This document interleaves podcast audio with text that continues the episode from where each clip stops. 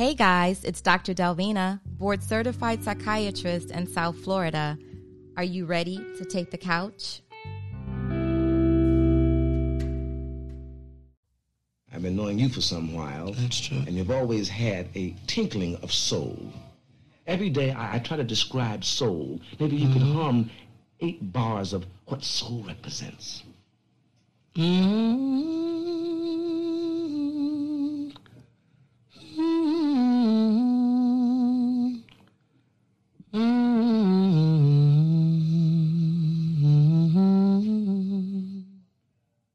Yours.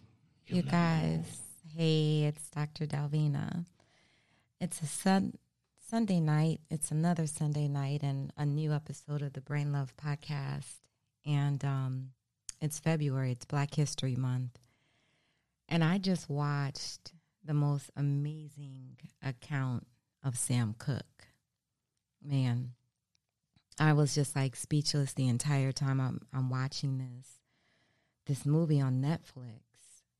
Um, it's a a movie about the life of of Sam Cooke, not just as a singer, but also an activist, someone who was a civil rights activist. And when I tell you, I feel so ashamed and not knowing that that's what that man stood for. The movie is called the two killings of Sam Cooke. Um, you have to watch this movie. It just, and of course, there's there's a movie out now um, that features Muhammad Ali and Sam Cooke um, and Malcolm X, um, and so you know, I guess all of these things were released about the same time. The Sam Cooke movie was made in 2019. But if you have not watched it, please do yourself a favor and watch this damn movie. My mother is from Mississippi, as well as my father. And um, like a lot of people from Mississippi, they went straight up north. They moved to Chicago, and that's exactly what Sam Cooke's family. That's what they did when Sam Cooke was when he was younger. Um, they were in Mississippi and moved to Chicago, and I just remember songs like this one. My my mama playing this song. And like the music from this time period will just evoke a response in you that you just cannot maintain. Like when I hear this song, a change is gonna come. I wasn't even born yet when this song, when he when he made this song. But I remember as a little girl, and mind you, I'm sorry, my mother was born in 1954, and Sam Cooke, I believe, was born in 1930, if I remember correctly from the movie. And so my mama, like, when he made his biggest hits, that was between, I believe, 1954 and ni- 1950 and 1964, I believe it is. So there was just um, songs just tell a lot of history, a lot of history. And tonight is so unusual for me because I'm talking about more than one more than one topic. I'm speaking about yeah, I just talked about Sam Cooke, but also um, a friend, an associate, I should say, sent me a story about a baseball player who basically tried to kill himself. He shot himself in the head and he lived, y'all. He lived for 20 hours in his home before he called 911. I have to share this story with you. I just do. When I tell you, it just, everything that I hear my patients and people and friends and family and all of the things that we struggle with in life was contained in this man's in his man's story and he kept moving on he kept moving on i just think it will be a good story to just to read to you. I know you could read it yourself, but I think I'll do it justice in reading it to you. I hope you stay on and listen because I cried the entire time I read this article by this man. It just it was so so sad to me that no one knew the trouble that he'd seen and no one knew what was in his heart. And I I suppose he couldn't find a way to express himself. And you know, I talk about this all the time, emotional intelligence. Emotional intelligence is being able to express yourself appropriately to your children when you're angry. It's being able to stop and, and breathe deeply and just take deep breaths and calm yourself down. And knowing when to express yourself, knowing when to share what you feel and what you're what you're thinking and what your ideas are, the concern that you have or you know, it's timing your thoughts with what you share with folks. But you got to share it. You have to express yourself. You guys heard me in the beginning of, of this episode break down the meaning of brain love. And at the end, E is for expression. Expression is the most important, one of the most important things you can do in life to manage relationships, whether it be with your parents, your children, your brother, your sister, your significant other, your wife, your husband, your supervisor, your coworker, the friend you grew up with, the new friend you're meeting, whatever it is, you have to be able to express yourself. And, um, and we should be learning how to express ourselves as we're being raised. As, as we're raising our children, we should be teaching them how to express themselves and encouraging them to express themselves.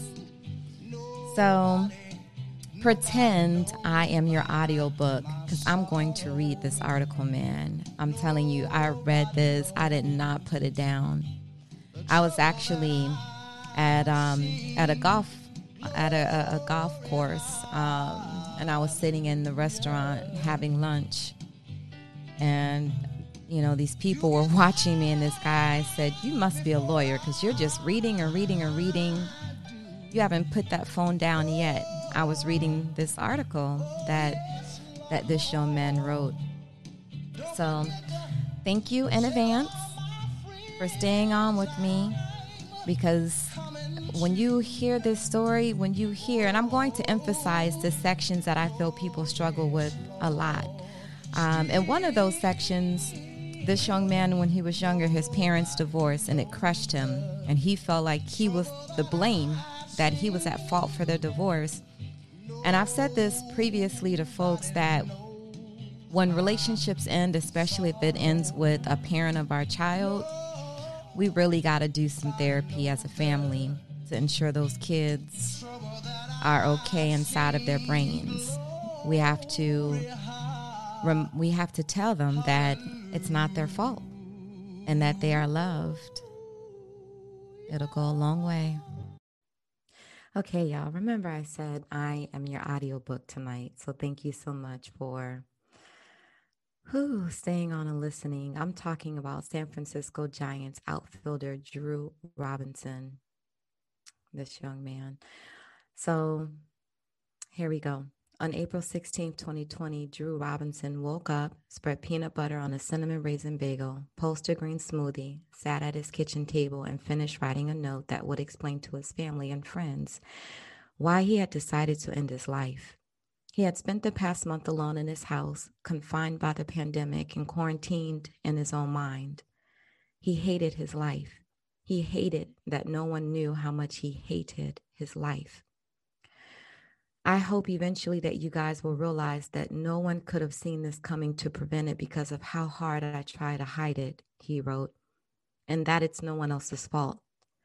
He apologized to Diana, Daryl, Renee, Brittany, and Chad, the five people he loved the most, the ones who knew him best and still couldn't see the sadness suffocating him. Even they believed the avatar Drew had created a Major League Baseball player, handsome, charming, funny, with an easy laugh and a big smile.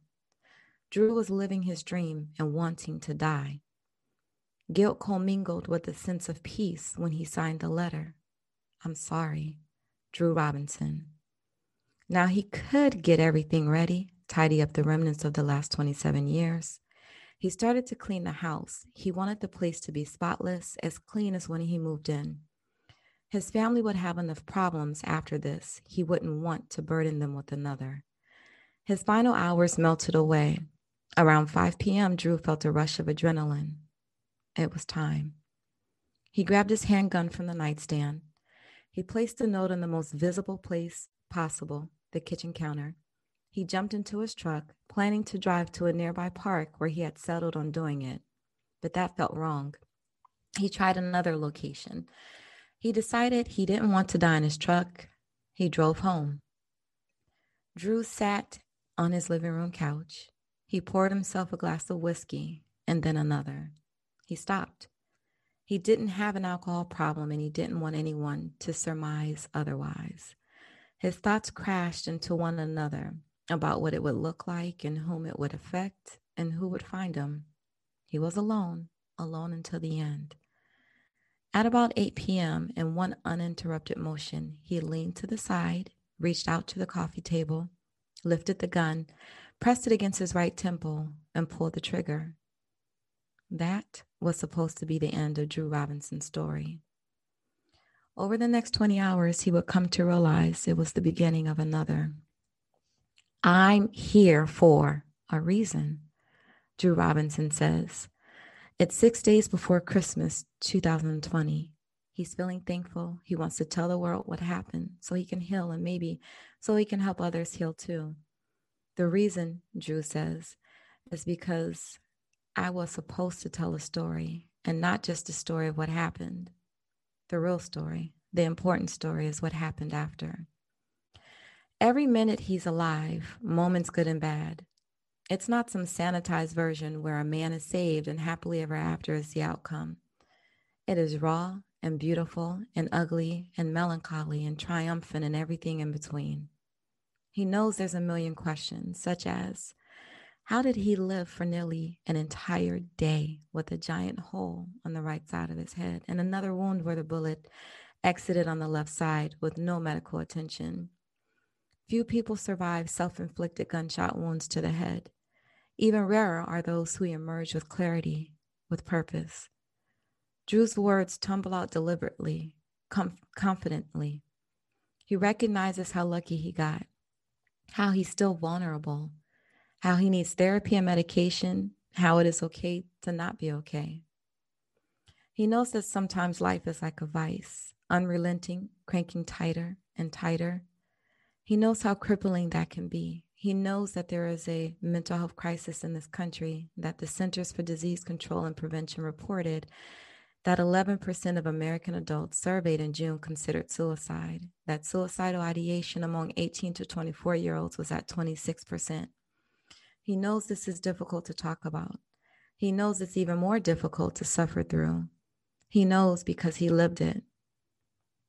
I was supposed to go through that, Drew says. I'm supposed to help people get through battles that don't seem winnable. It was completely supposed to happen. There's no other answer.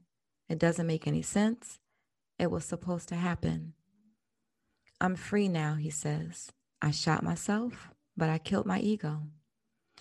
Don't mistake that for glorifying what he did. He does not.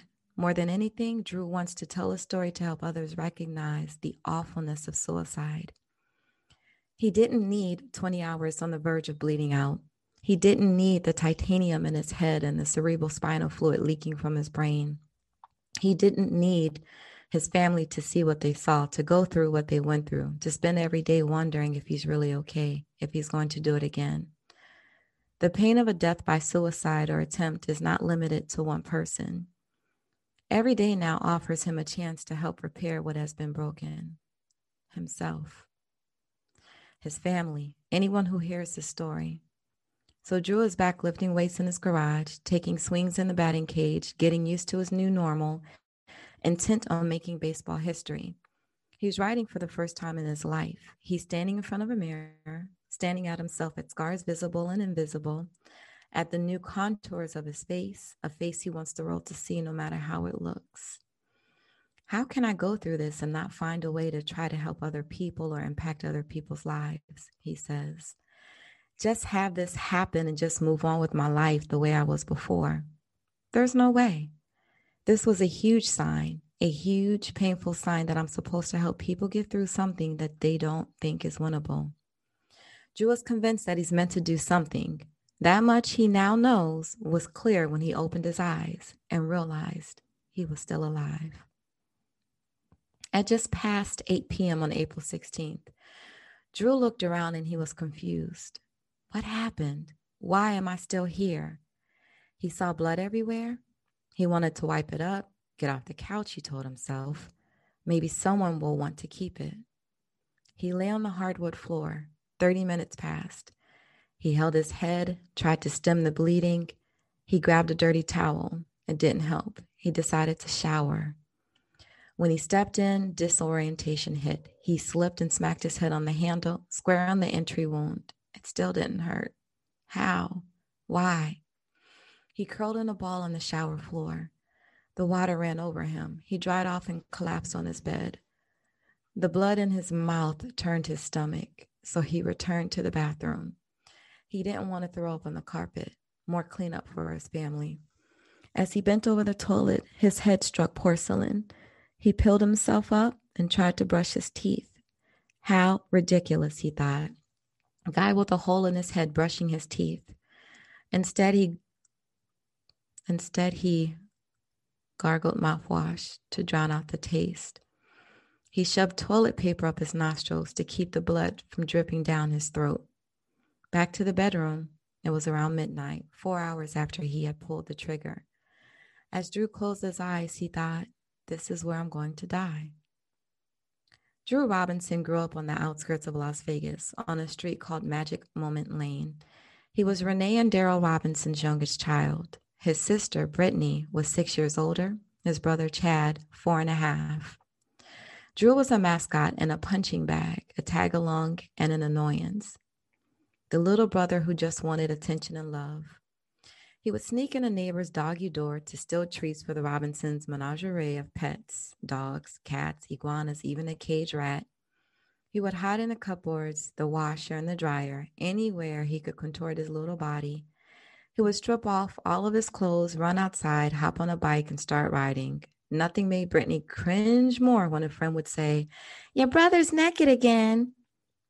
When he was seven, Drew went to Walmart to buy his mother a ring. It was made of chintzy metal and glass chips and cost $7.77. Renee wore it until it fell apart. She brought the scraps to a jeweler who made her a sturdier version she still enjoys 20 years later.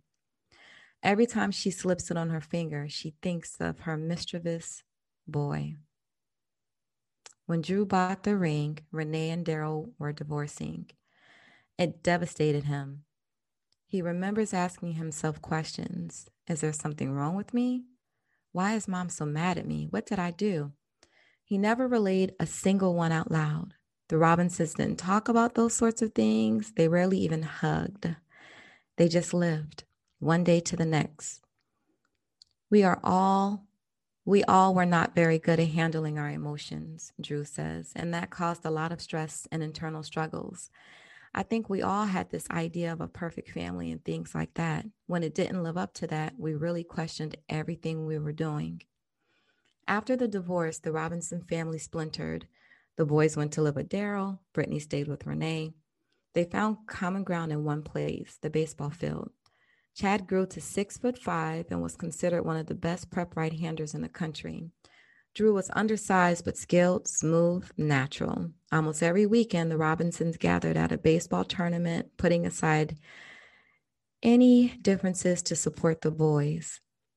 Chad, who was drafted by Milwaukee in 2006, set a near impossible standard, and yet Drew considered anything short of it a failure. He craved perfection. He made varsity at Silverado High School as a freshman, played some as a sophomore, hit a growth spurt before his junior year, and turned into a prospect. Six foot one with a powerful left handed swing and the ability to play shortstop and the outfield. The best player at Silverado since his brother. He was popular. Girls loved him. He loved them until the next one came along, until he met Diana Aguilova. He was about to graduate from Silverado. He was asking a mutual friend to sign his yearbook. Diana was there. Drew didn't want to be rude, so he wondered whether she wanted to write something. She did. You're a cutie, it said. Long before that moment, she had told another friend, I have to meet him. There was something magnetic magnetic about Drew, even it even if it wasn't an obvious match. He could be loud, bombastic, always trying to look and act cool. Neither Diana nor the world could see Drew how he saw himself, not as the jokester, but as the joke. Drew would talk to himself in the first person plural, as if there were an ever present companion who shared in his misery. When something would go wrong, Drew says, I'm like, why is this happening? The voice in my head would answer, Well, of course it was happening. It's us. That's just how your life goes. You don't get to enjoy these things. Over his last two high school seasons, Drew was one of the best players in the historic Vegas area class of 2010.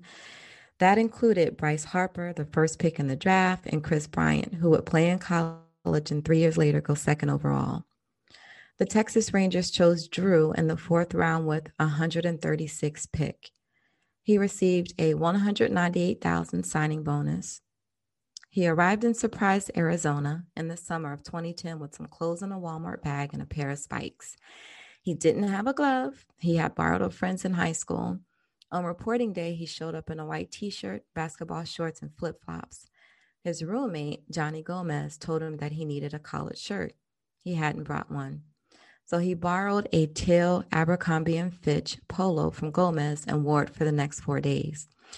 Being a professional baseball player isn't only about playing baseball better than everyone else, it's accelerated adulthood.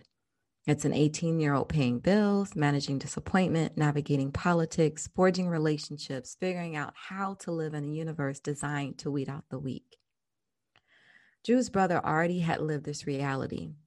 The 4:30 a.m. wake-up calls for workouts, the bus rides, the arm surgeries. By this time, Chad's career was sputtering, and he would spend a half decade kicking around independent ball only to find out this game he loved just wouldn't love him back.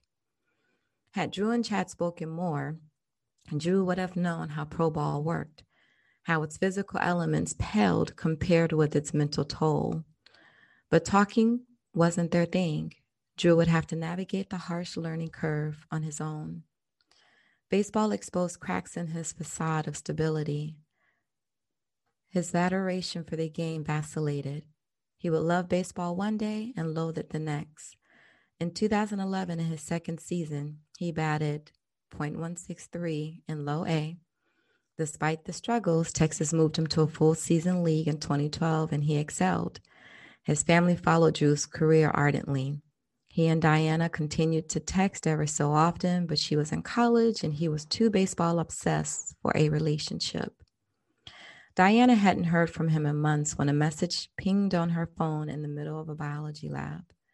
It was the end of the 2013 season. Drew had conquered high A.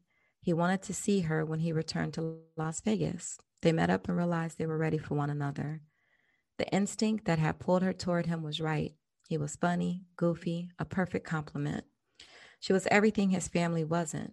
When baseball's inherent self doubt surfaced, why is that guy moving up and what am I doing wrong? Am I good enough? She tried to eradicate it. It wasn't easy for Drew. He tried to lean on Diana as he floundered at double A in 2014 and as he excelled at, the, at that level in 2015. All of her support couldn't wash away his self doubt and insecurity. Out of nowhere, he broke off the relationship.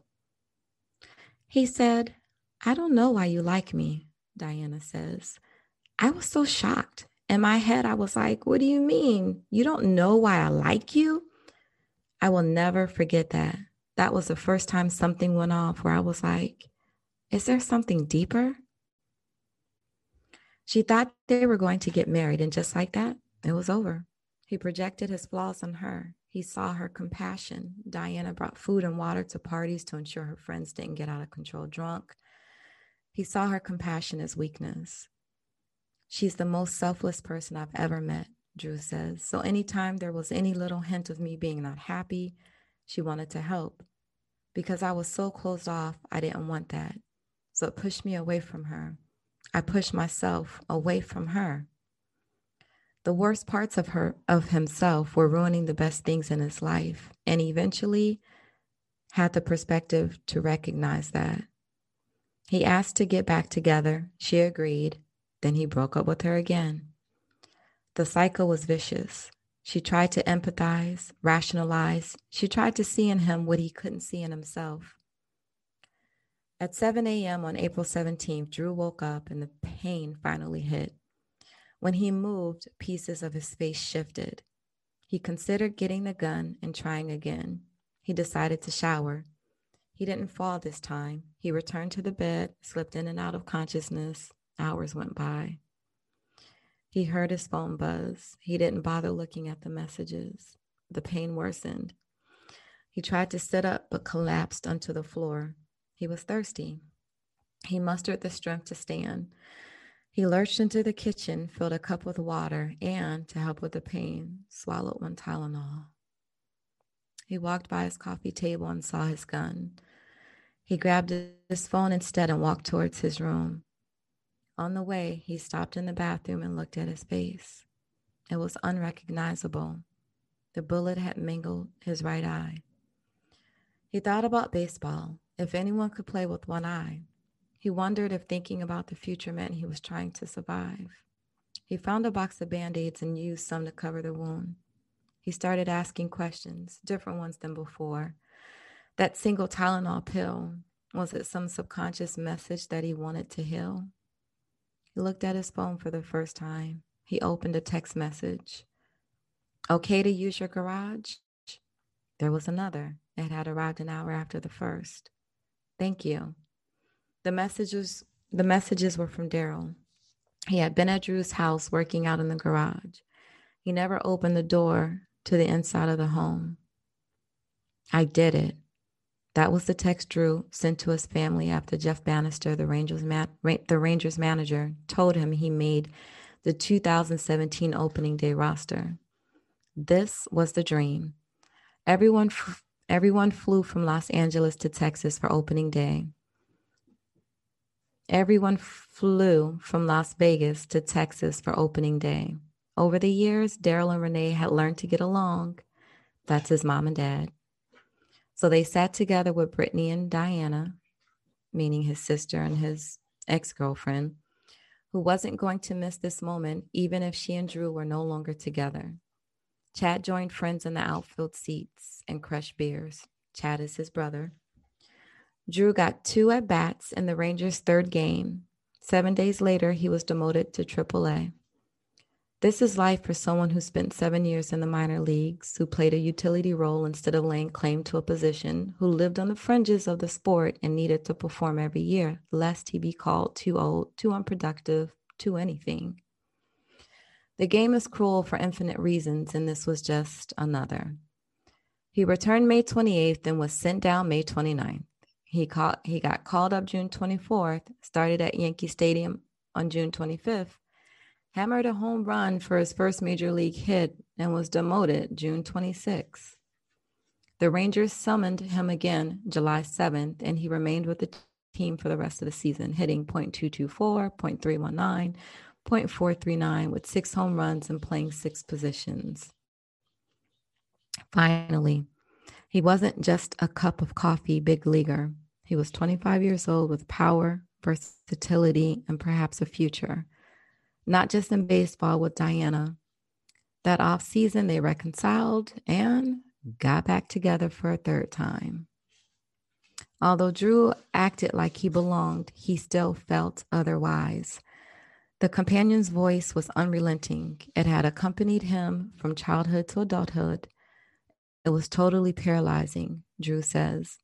In the clubhouse, he questioned every answer he gave to reporters. On the field, he second guessed minutia, how he stood during the national anthem, how he looked running to his position between innings. At home, he wondered why Dan- Diana bothered with him. Why does everything suck? Why is this happening to me? Is there something I'm doing wrong? Why can't You just be real with everyone and let them know how much you hate yourself. The questions intensified. Is it even worth it? Is my life even worth it? He broke camp with Texas again in 2018. He played in 22 of the Rangers' first 27 games. A hip injury hampered him. The Rangers sent him down, brought him up, sent him down, brought him up. In December 2018, they traded him to the St. Louis Cardinals. He decided this would be a fresh start. He proposed to Diana. She said yes. They set a wedding date, November 14th, 2020. Drew made the Cardinals' big league roster out of spring training, but a week into the season, oh, once again, he was sent to AAA. He returned on March 31st, played three games, then was sent back down again. He returned again April 15th and was demoted again the very next day on April 16th. Up April 22nd, down April 23rd. He never made it back. He hurt his non throwing left elbow and needed surgery. On August 28, 2019, the Cardinals released him. The companion's voice grew louder. Drew grew more depressed. His suicidal ideation intensified.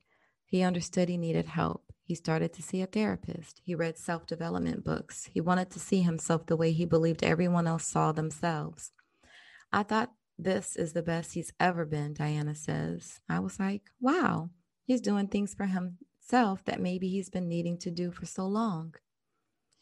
The San Francisco Giants signed Drew to a non guaranteed minor league contract on January 6, 2020.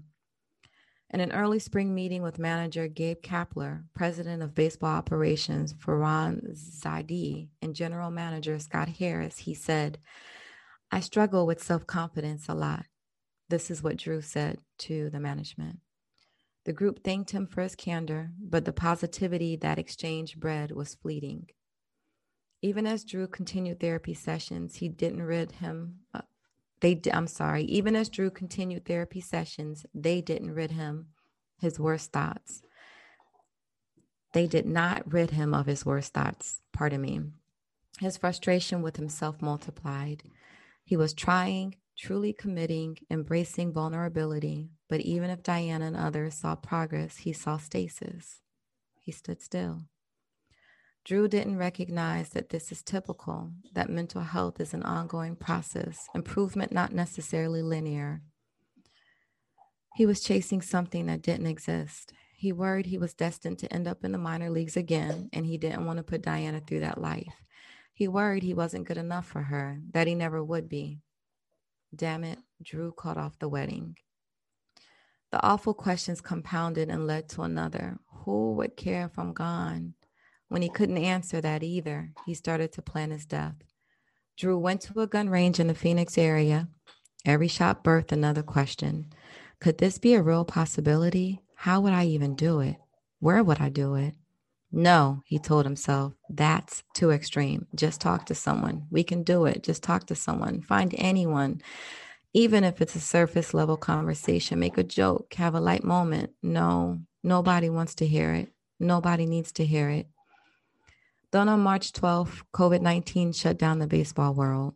Drew returned to Las Vegas to an empty home, to loneliness, to not knowing who he was. A week later, he went to a gun store to purchase a weapon. He returned March 30th to pick it up.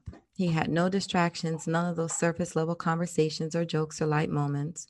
He couldn't go to the stadium, couldn't meet with friends, couldn't go out. Just him and his thoughts that had built up for two decades. He wanted to see Diana, she said no. After the latest breakup, she vowed to prioritize herself, her own well being. That meant boundaries. When Drew reached out, she was straightforward and to the point. No small talk, no questions about how he was doing. When he asked if he could have Ellie, one of their golden doodles, she said no. The dog would keep them connected, prevent him, prevent her, pardon me, prevent her from moving on. If she couldn't make a life with him, she needed one of her own. The days felt like forever. Friends checked in with Drew. They wanted to plan something for his 28th birthday on April 20th. He ignored them. On April 13th, Drew met with a woman who had a litter of puppies. He found the perfect one. He petted it, cuddled it. Then an awful feeling washed over him. He apologized. Sorry, he he told the woman. I can't take this dog. He left in a rush, noticing the confused look on the woman's face. She had no idea, Drew says. How could she? I couldn't take the dog because I was planning on killing myself.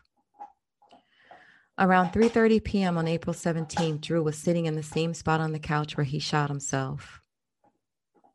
On his coffee table were his gun and his cell phone. He picked up the pistol with his left hand. He held the phone in his right hand, the numbers 911 punched in. He could pull the trigger. He could tap the green dial button. He kept contemplating, his mind racing. He thought about Diana, Daryl, Renee, Brittany, and Chad. He thought about baseball. He thought about the past 20 hours. How? Why? Why am I trying to survive?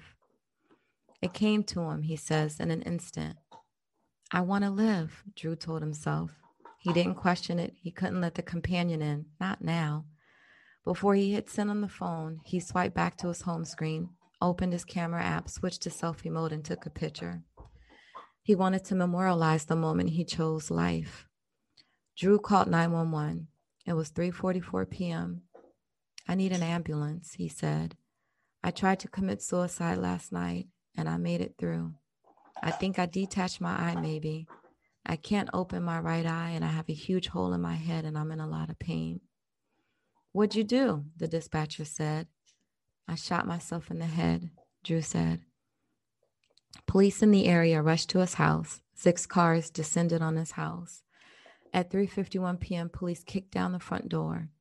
They were afraid this might be an ambush. A guy shoots himself in the head and lives for 20 hours? No way. At 3:52 p.m., a cop asked, a cop asked, "Why'd you shoot yourself?" Drew replied in a whisper, because I hate myself. At 3:53 p.m. an ambulance arrived. At 3:57 p.m. a gurney carrying Drew was loaded for transport. At 3:59 p.m. it pulled away toward UMC Trauma Center. At 4 p.m. another cop shook his head and said what everyone else was thinking. That's crazy that he's still alive. So guys, that's pretty much the story of um, of Drew. That is the story of Drew. I'm not going to read the rest of it. This is courtesy of ESPN. Story written by Jeff Passan. Drew Robinson in his remarkable second act. Drew Robinson again is a San Francisco Giants outfielder and attempted to kill himself.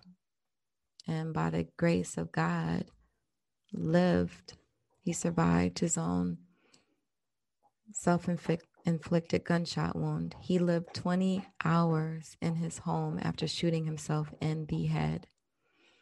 He placed the gun to his right temple and pulled the trigger.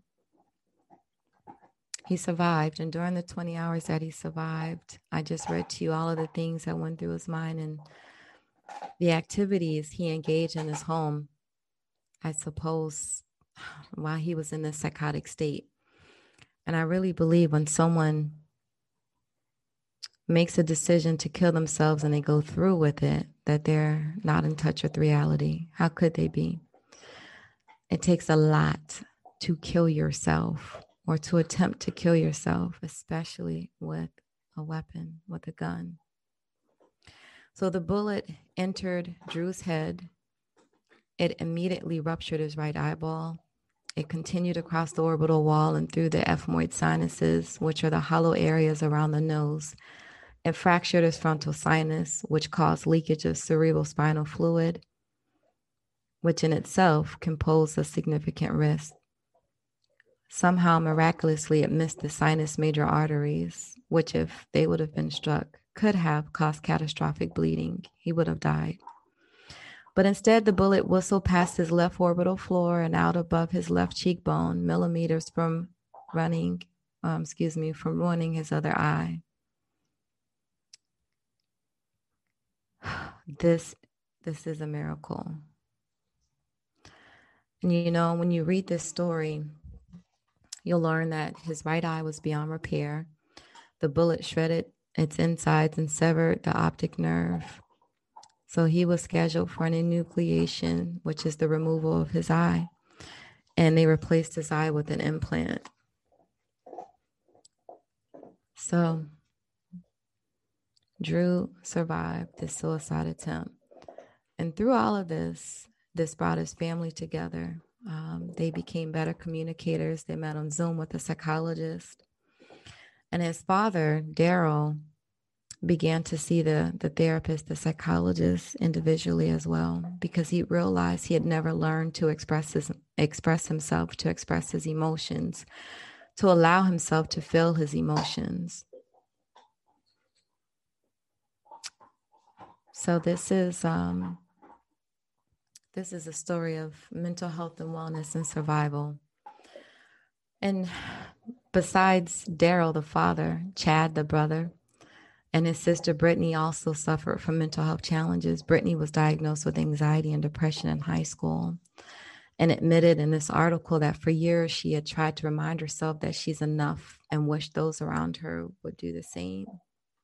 She said that communication in her family had never been a good thing. She says that she wasn't afraid to express herself, but that wasn't, she couldn't say the same for her family. So I wanted to share this story because um, it's a triumphant story for people who don't understand mental illness including suicides. This may actually make you angry, and you may say that suicide is a weak is a weak way out or should never be a consideration. But unfortunately, for people who suffer from mental illness, from things like severe depression, major depression, they're not able to see that. They're not able to see that suicide is not should not be an option and is not an option. They want a way out because they're in so much mental pain. If you've ever felt this way before, I'm, I'm just here to to convince you that that pain does not last forever. And it doesn't take you trying to kill yourself. It doesn't take you attempting suicide for you to realize it. Just hang in there and see it through. Meditate, pray, when you fall into those deep zones or into that, that deep hole. And actually, before you even fall into that pit, recognize the signs of depression. I read some of those signs as I was reading this article feeling alone, feeling like you're no good, not having any motivation, no self esteem, not feeling good about yourself thinking that other people are thinking badly about you. These are the things that people don't think of as signs or symptoms of depression, but they are. Typically, people think about crying all the time, um, changes in your diet, which all of these things fall under the umbrella of a depressive disorder. But I want you to recognize the not so popular signs and symptoms, the things that you may not hear a lot of people talk about. Viewing yourself in a negative light or from a negative point of view is never good. So if you don't feel good about yourself and you don't love yourself, that should be considered a red flag. You've heard me speak about red flags in a relationship. Well, it's a red flag in your relationship with yourself if you don't love you and you don't like yourself. So please get help. Suicide, just tell yourself this suicide is not the answer. It is not the answer. Nothing lasts forever. If you're feeling like you don't want to be here on earth and you're not in treatment, please get in treatment. You can seek a psychiatrist, you can seek out a psychologist, a licensed clinical social worker, a licensed mental health counselor. Just see someone. If you don't know where to go, see your primary care doctor. If you don't have a primary care doctor, get on NAMI.org, N A M is a Mike I.org, NAMI.org. Also, you can call this National Suicide Prevention Lifeline at 1 800 273 TALK. That's 1 800 273 TALK talk, which is 1 800 273 8255. And if you're feeling that badly about yourself, more than likely, I'm going to venture to say that you probably need medications, not just psychotherapy. Therapists, like psychologists and clinical social workers and mental health counselors, cannot prescribe medication, but you can see a psychiatrist who can do that for you. And some psychiatrists will also provide psychotherapy in addition to the medication option. And then here's the other thing don't be afraid of taking a break from life and admit yourself to a psychiatric program or a psych hospital. Give yourself a break, give yourself time if you're that overwhelmed, and especially during these times of coronavirus 19. You may need to take a break. You may need to go into a therapeutic setting and be around professionals, nurses, and behavioral health techs and therapists, and all of these folks to help you bounce back. So, guys, thank you for. I know this is um, this was a, a sad session, but this should be a session that we can learn from. So I hope some of those those uh, recommendations that I shared that you'll that you'll seriously consider them, that you'll share them with other folks also. I mentioned some resources like NAMI.org. If you're here in Florida, there's also another resource. It's called Talk It Out. It's a nonprofit mental health counseling agency. Founder is Emily Fowler. If you Google it or you look for it, Talk It Out is spelled without the A. So it's T L K it out, I T O U T. And their office phone is 944 I'm sorry 941-840-1089 and you can email them at talkitoutinfo at gmail.com which is T-L-K I-T-O-U-T-I-N-F-O at gmail.com there's also my office 305-981-1700 and most big cities have community mental health centers so if you don't have insurance and you're not able to pay out of pocket. You can go to a community mental health center in South Florida. We have Citrus Health Network, we have New Horizons, we have Henderson Health Clinic, and there's also CHI. If you don't know how to find your community health center, go or call your nearest ER. They will know what the nearest community health center is.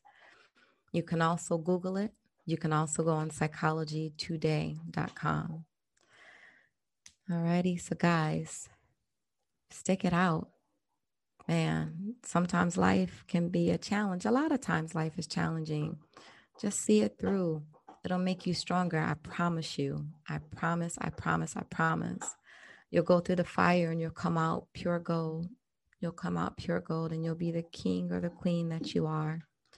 Learn from it, allow it to develop to develop you.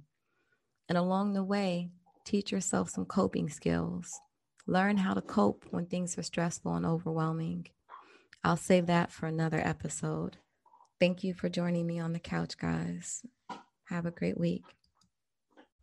So, guys, I just wanted to remind you about um, the ways you can follow me. Of course, if you're listening to this podcast and you know how to follow the Brain Love podcast, which I created May 2020.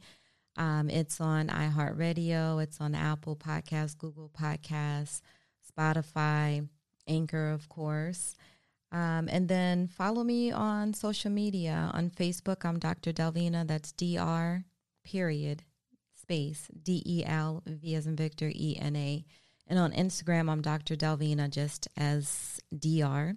D E L, V as in Victor, E N A. And I'm the same on Twitter as well as on Clubhouse. So if you're on Clubhouse, shoot me a follow. And I also have a YouTube channel that's Dr. Delvena Thomas. If you type in DR period space Delvena, D E L, V as in Victor, E N A, Thomas, T H O M A S. You should easily find it. And really, if you're following me on Instagram, if you go to my bio and click the Linktree that's there, it gives you all of my all of my different links. It gives you my website also, which is Dr. Delvena, D R D E L V as in Victor E N A dot help. That's H E L P. And also, please start tuning in on Sunday mornings at 5 a.m. on 99 Jams Community Matters. I'm a guest host with Super Cindy. Um, tune in.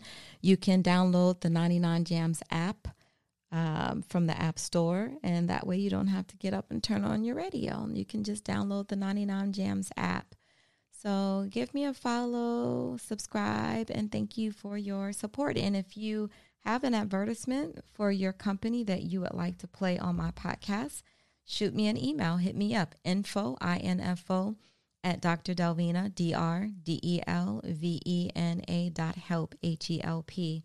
All right, y'all. Now I'm truly out. We're off the couch now. We're off the couch. These days, it's harder than ever to stand out from the crowd, and it's even harder to get paid for the work you put online. Luckily, there's a new way to put your work out into the world. It's called Discovered. Discovered is a new digital platform and social network where creatives share their projects to new audiences and earn more money from their work than any other platform. Ready to get out there? Visit discover.tv today.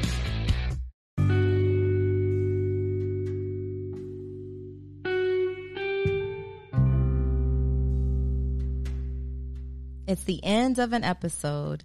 Thank you guys for joining me on my couch. It's been a pleasure. It's Dr. Delvena. Remember, every day you must have brain love. Balance. You can't have all work and no play, and you can't have all play and no work. Reframe, reframe your negative thinking. Think positively. Avoid negative people. Inside, everything you need it's inside of you. Look inside yourself. Needs. Know your needs. Your needs come first, not everyone else's.